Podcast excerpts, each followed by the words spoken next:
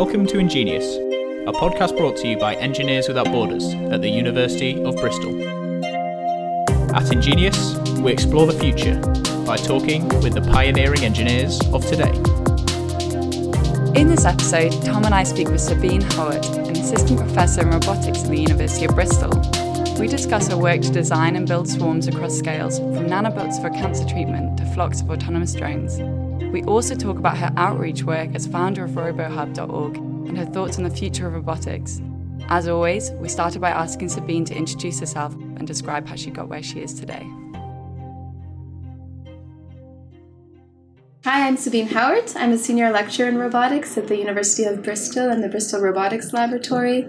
My team engineers swarms across scales, so that goes from nanoparticles for cancer treatment all the way to robots that are bigger but could be used for things like warehouses, environmental monitoring, fire detection, you name it. Maybe describe how you got to the point that you are today. What's your background all the way back to the start of your educational history? What decisions did you take along the way to get to where you are?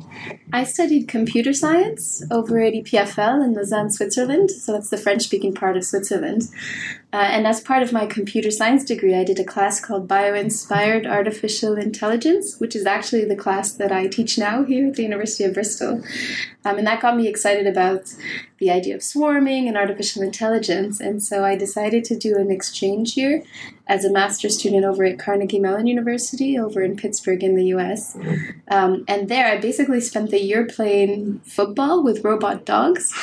Um, so I was part of, of Manuela Veloso's football, uh, robot football team. So it was literally, you know, we had these little robot dogs and they'd run around little footballs. And my role on the team was to calibrate the robots so that when we told them to go straight, they would go straight. We told them to go left, they would go left. Um, and I really spent my whole year doing that plus some courses. Uh, and we made it to the, the, the US championship and won the finals. So, you know, you jump up and you're like crying and you're hugging your teammates, all of this because the little robot dog scored a goal. Um, and that just got me excited about the idea of robots working together. Mm-hmm. And so I went back to Switzerland to do a PhD with Dario Floriano, who was teaching this bio AI class. Uh, and this PhD was all about swarms of flying robots to create communication networks in disaster areas. So the idea was a network has been knocked down, you could throw these drones, and then they would self organize, a little bit like birds, to create a network. Uh, so I spent four and a half years doing that. Uh, and at the end of the project, we had 10 flying robots that were um, the size of a, a very big bird, uh, wings basically.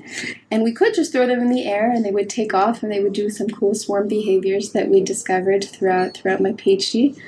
Um, so that was over farm fields. Uh, that was a summer. That was really fun, actually. It was every day in the farm fields, just, you know, as long as there wasn't too much wind. If there was too much wind, it didn't work right. Uh, but just looking at these flying robots do our behaviors, which is really cool. Um, and then I thought, you know, 10 is not enough. And so I was looking for a platform that worked in much larger numbers. And I started Googling a little bit about nanoparticles because I'd heard that they were interesting and they could be useful to, to treat cancer. Uh, and I spent a while during the last year of my PhD just learning about nanomedicine and cancer treatment. Uh, and I was lucky to be accepted and to get a fellowship from the Human Frontier Science Program to go to Sangeeta Bhatia's lab over at MIT. And her lab made nanoparticles for cancer treatment. And these particles worked in the 10 to the power 13, so huge numbers. Um, and the idea was can I bring some of this swarm engineering that we did in the robot world to the field of nanomedicine? And so spent three years doing that. And then I came back, I came to Bristol um, and Bristol is basically my playground where I can bring uh, the modeling because I'm in a department for engineering mathematics. I can bring the life sciences because we have a wet lab that allows us to do some of the nanoparticles for cancer treatment. And then there's a really big robot lab here in Bristol. Uh, so it's bringing together all these different parts so that we can engineer swarms across scales. Could you define what swarm um, nanobots are and what swarm really means? So for me, swarming is all about making very simple individuals that only react to their local environment or to their neighbors and follow a simple set of rules, and emergent properties arise from that. So it's usually simple individuals, large numbers, local information, and these emergent properties. Uh, so those agents could be robots. For me, they could be nanoparticles. I think, uh, you know, definitions are always hard because people have very different definitions, uh, but that's where, where I play. So, what does an emergent property look like? What does that really mean?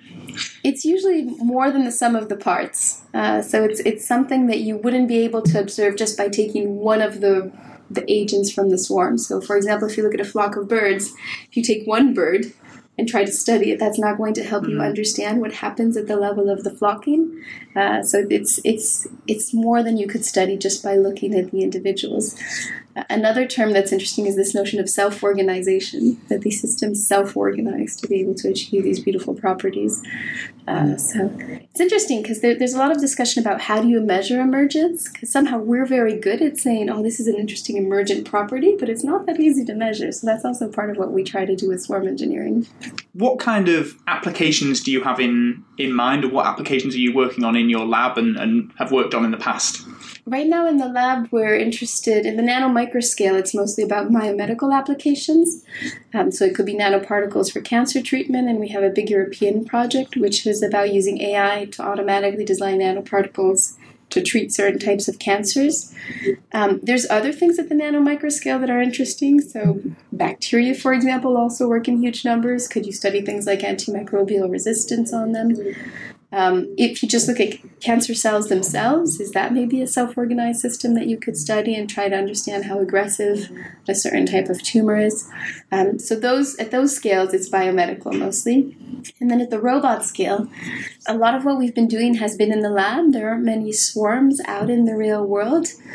But we are at a stage where I think we're ready um, to leave the lab. So in, in the lab, we have a thousand coin-sized robots. Uh, that helps us think how we can engineer the collective behavior of large numbers of robots working together, but we also have smaller number of more sophisticated robots that, for example, have GPUs on board, and so they can do machine learning to learn how to swarm.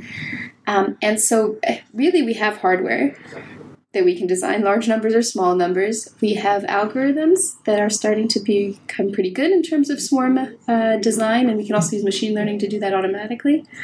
Um, and so basically, what we need to do is get them out of the lab. Uh, so, what we've done this summer, which I'm quite excited about, is we've actually talked to users about what swarms they would like to see. So, we spoke to firefighters to understand if they would see swarms uh, as a useful technology. We spoke to people who do bridge monitoring or bridge inspection. Uh, we spoke to people who work in warehouses or logistics. And I, I, currently work with a startup company called Sembler that does swarm construction, so robots that can lay bricks navigate those brick structures, a little bit like termites. And um, so there's there's a couple of take homes. Uh, one is that people are excited. Actually, we were worried that they would all go full sci-fi and be like Black Mirror. No, no, no, I'm not touching any swarms. Uh, but they were actually quite excited if you brought it within the realm of their work um, and you could discuss the specifics. So, a lot of people um, on the warehouse side, for example, have storage space that no one is organizing well and it's always a mess and people don't want to be working in that environment. That's not part of their job that they like. Uh, and they would they would welcome technology that could help them sort that space out there's also the fact that they're excited if it's done well. So there's a lot of can we trust it? Can we make sure it's going to do the right thing at the right time? Um, can we understand what's happening? So, really, the, the details are important in how these things are implemented. And we also learned of things that actually weren't helpful that we assumed would be great to do swarms with. So, for bridge inspection, for example, we thought it would be great to have little camera bots, loads of them, that you could throw over a bridge and they just generate loads of 3D models of the bridge and have loads of information. And actually, they were saying what are we going to do with all this data? And do we need to check all the things that you highlight? And is this just you know it has to be really well done if it's done? And what they thought would be useful is robots that go into hard to reach places that they can't currently do. Um, and so those are things that were helpful for us to know before we spent a whole phd designing the wrong tech another one that was interesting is that there's this notion of the art of the profession. So firefighters, you know, we were designing a fire bot that we could throw into a fire and would extinguish bits of a fire in our very, you know, naive way. And actually, the firefighters uh, were excited about the technology, but they wanted swarms to help them get information about the environment so that they could make better decisions and then go fight the fire because the firefighters are expert in firefighting. Mm. Uh, and so they didn't think a robot would be the right solution to actually do the firefighting because that is their art of the profession. Uh, so I, I'm, I'm hoping we're getting the information we need to get these swarms out of the lab. So it sounds like there's kind of two scales that you look at mainly. You've got the nano scale and you've got the robot scale. So, like starting with the nano one, yeah. I find it hard to imagine how you can even design something that does what you want to do at that scale. Like, what are the what are the parameters that you can adjust of something so small and so simple that can navigate it towards solving a task? So with the with the robots, the bigger ones, the way you would do that is you would program them, mm-hmm. right? You would give them code that tells them what simple rules to follow based on their local environment. At the nanoscale, you can't program robots, they don't have a computer on board. And so, what you're doing is designing their body in a smart way. So, with particles, you can change their size, that changes their speed. You can change their charge, that changes how they stick to things. You can change their materials. Some of them you can activate using magnetic fields or using light. So, you have a trigger that you can pull on these particles. You can decorate them with molecules that allow them to stick to other molecules or other other particles or other cells in the environment and you can load them with something that you can release in a more or less controlled fashion. So we have many knobs that we can turn on the design of these particles and we're starting to understand how these designs change how the collective works once you inject them into the system. And actually, if you're a roboticist, you start realizing that as you turn these knobs, you change the ability of the particles to sense their environment, the ability of the particles to act on their environment by releasing something. That thing they release can be received by another particle, so now you have communication. And even though our particles can't go left or right like my robots could if I commanded them to, they can speed up and slow down by self assembly, for example. So a lot of the knobs that we have in swarm robotics are actually present at the nanoscale they're much more hard to engineer. Mm-hmm. So then we need chemists who actually can design the right particle with these functionalities so that the collective does what we want. We kind of uh, have a new tool that can help us do that. Uh, so Anna uh, is working on a new system called the DOME, Dynamic Optical Microenvironment. Uh, and what it allows us to do is it allows us to project at tiny scales. So every pixel is like maybe 10 by 10 microns or so. Um, images and you can see what's happening to our little microagents. They could be bacteria or microparticles, and based on what's happening to them, we can change what we project. So, what we're using this for is to do augmented reality. So, we're pretending our particles can communicate by projecting little halos of light around them, and then these halos can communicate with other particles. It's a bit wacky, but that allows us to try with part reality, part virtual capabilities, things at those tiny scales, and seeing how that works, then we could go to chemists to help us engineer the right particles. I wondered if there were any side effects to having like trillions of these nanoparticles inside the body if it were to treat cancer tumours or, you know, things like that. That's a great question. It is important to understand where these particles go. Um, the reason we like nanoparticles is that their size and certain types of tumors, uh, these particles leak out into the tumor tissue, so they tend to go preferentially to certain types of tumors rather than the rest of the body. So that makes them interesting vehicles to deliver drugs uh, or diagnostics to tumors. That being said, some particles are toxic, some particles don't go where you intended them to go. We are somewhat lucky in the biomedical field in that there is a clear pipeline to test drugs. Um, so in the US, it's FDA approval. And so that means that you know what to do to test uh, whether your system is safe or not. Um, and you know how to show that it is safe, and then you know how to basically push that to a level where it could be deployed as a treatment, which is not necessarily something we have in robotics, where we're still trying to figure out uh, how best to deploy these systems and within what framework. So, so I think, like any drug, uh, they need to be tested and made sure that they're safe, and that is something that the community does switching to the kind of the other scale that you're interested in, which is the robot scale, what would make a swarm useful at that scale versus some other kind of system, maybe just having like a single robot to do the problem, or something that's slightly more structured and controlled from a top down perspective rather than bottom up? So there's a couple features we like with swarms. One is because they're decentralized, so there's no leader telling uh, every robot what to do.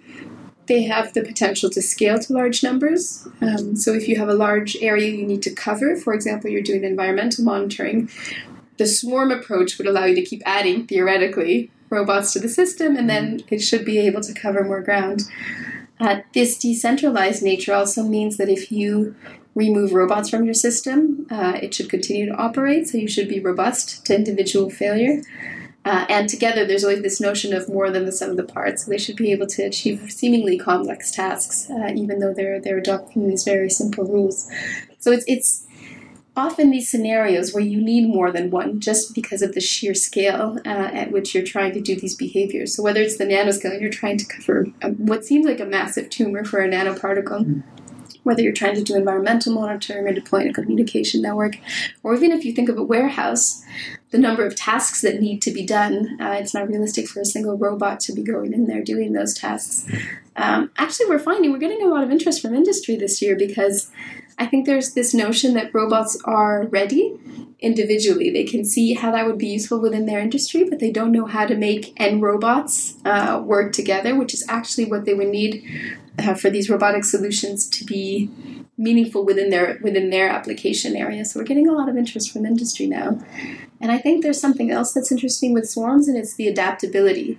So if you think of uh, Amazon warehouse, uh, where everything's very centralized, that requires dedicated infrastructure.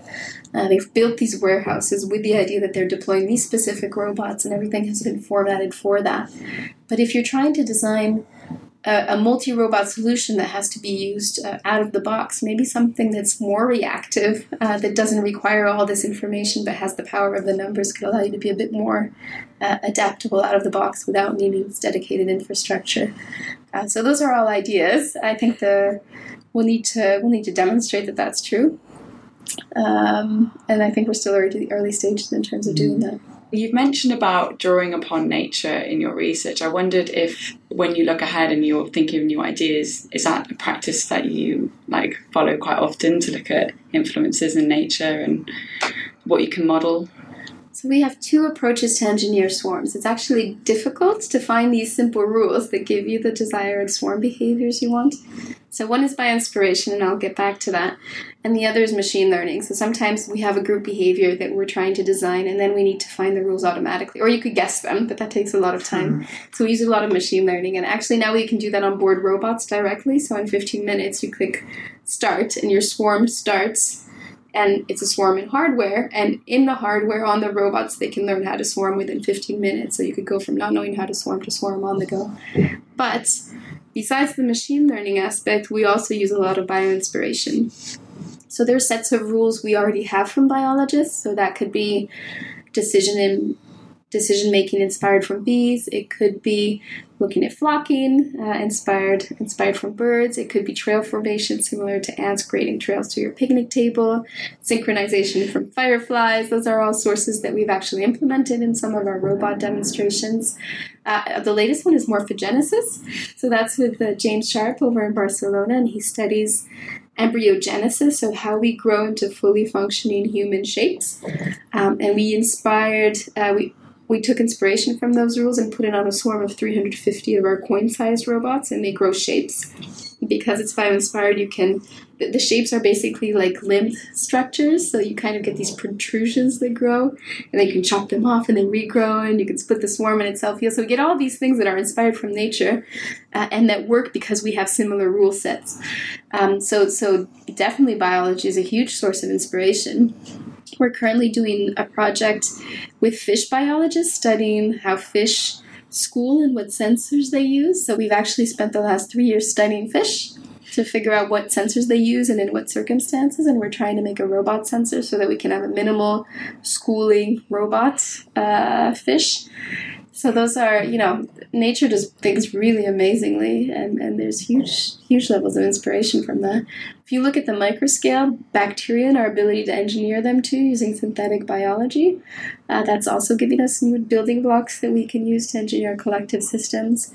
Uh, so it's it's a big mix between you know the best of, of AI uh, and the best of nature given that you might have some ideas about how to take inspiration from nature and you might have some intuitions about how to solve the problem say if you've got a new kind of swarm task that you want to solve what's the how do you tend to start? And is there a standard procedure that you go through for working out how to how to get this swarm to do what you want to do? Or is there just a lot of trial and error in there? Like many robot projects it's first is this a hardware or a software kind of issue? Is it that we already have the robots and we're trying to figure out the algorithms, or is it that we have the algorithms? For example, we know how to do really good area coverage, uh, but we might be trying to do this over difficult terrain, or we might be trying to do it in water, and so we need a completely different type of, of swarm hardware uh, to be able to deploy that. So that's the first bit. And then if we don't know what algorithm to deploy, it could be part bio inspiration. So, for example, one of my students is thinking of, of robots that might jump. Uh, and so it's what jumps in nature and why does it jump this high and what's efficient. And so it's kind of just a fishing expedition to see what in nature has interesting solutions to the problems we're posing. Uh, but sometimes it's also just throwing machine learning at it um, and having a go in terms of seeing if anything interesting comes up. Uh, we, we've used machine learning in, in different forms over the years.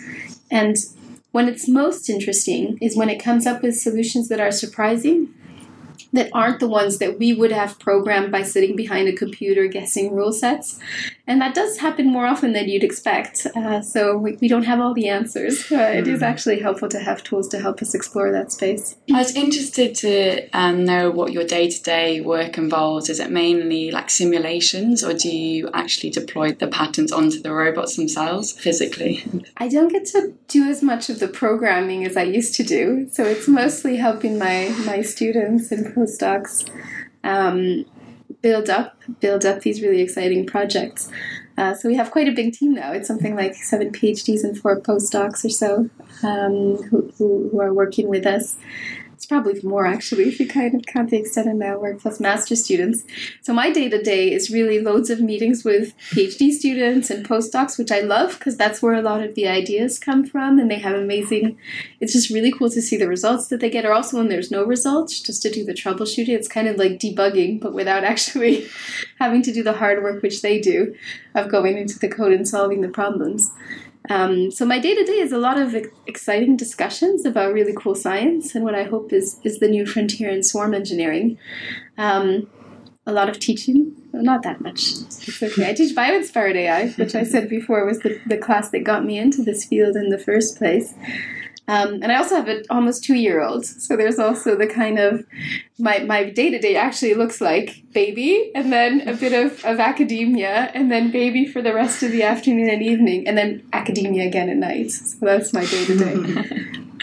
We've noticed you do a lot of outreach work, whether that be RoboHub or several TED Talks. Um, I'd love to hear more about RoboHub and what the kind of the kind of work you do with that.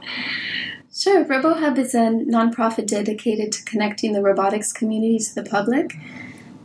Communicating uh, about robotics and AI is something I've cared about for a very long time, from when I was a, a, PhD student. So we've been doing this for over over a decade now, and it really came from just a couple people in the lab, and also Dario, uh, the the PI, uh, who was excited about just starting a podcast. And so we started this podcast and we started interviewing uh, researchers in robotics every two weeks. And after 50 episodes or so, there was this feeling that maybe we'd covered it all and that we should stop the podcast. Uh, but we decided to keep it going. We kind of spinned it out of the lab and made it its own uh, nonprofit association. And so we're actually celebrating our 300th episode uh, in a week or so. So it's been going on for a very long mm-hmm. time now. And we never ran out of people to interview. So the field just keeps growing and growing, and there's always new people to talk to. But we also realized that while we had this podcast, um, there were other researchers who had their own blogs. Uh, there was also a lot of hype misinformation and bad content about robotics and AI out there. And so, what we wanted to do is build a common portal where we could bring together roboticists, anyone interested in talking about their field, to a common place so that we could both help each other out in terms of communicating, uh, but also make our content more visible by having one place uh, where we would put the content so that everyone could see what was going on by going to this website. So that's the robohub.org uh, website, which we've been building up over the time. Uh, so that's that's worked out quite well. It's really about you know helping roboticists communicate, giving them a platform to communicate, uh, and just trying to keep it going. So it's very volunteer driven. It's just people who are passionate about uh, what we do in communicating robotics and AI. We're also just launching a new one called AIHub.org, uh, which has the support of a lot of the big organizations in artificial intelligence. And what we're discovering as well is that everyone cares about communicating better in robotics and AI right now. Um, so there's been a lot of great uh, efforts uh, across the world, really, in terms of improving comms. Uh, so the Royal Society has done great work uh, with their report on machine learning, but also they have a report called AI Narrative. So I've been involved in a number of efforts just to improve comms around robotics and AI. One thing I discovered as part of this work is that we also need to do way more listening. so, up until now, it's always been about we, the experts, need to tell the world what we're doing on, and you know, they're not hearing what we're saying, and blah, blah, blah. But actually, we need to do much more listening. Um, as part of this Royal Society work, we did small group discussions because they did a study about the public perception uh, in machine learning. And we asked them, you know, what do you think of robots that take care of you as you grow older? What do you care of autonomous cars? You know, what do you think of, of robots or, or AIs for diagnostics?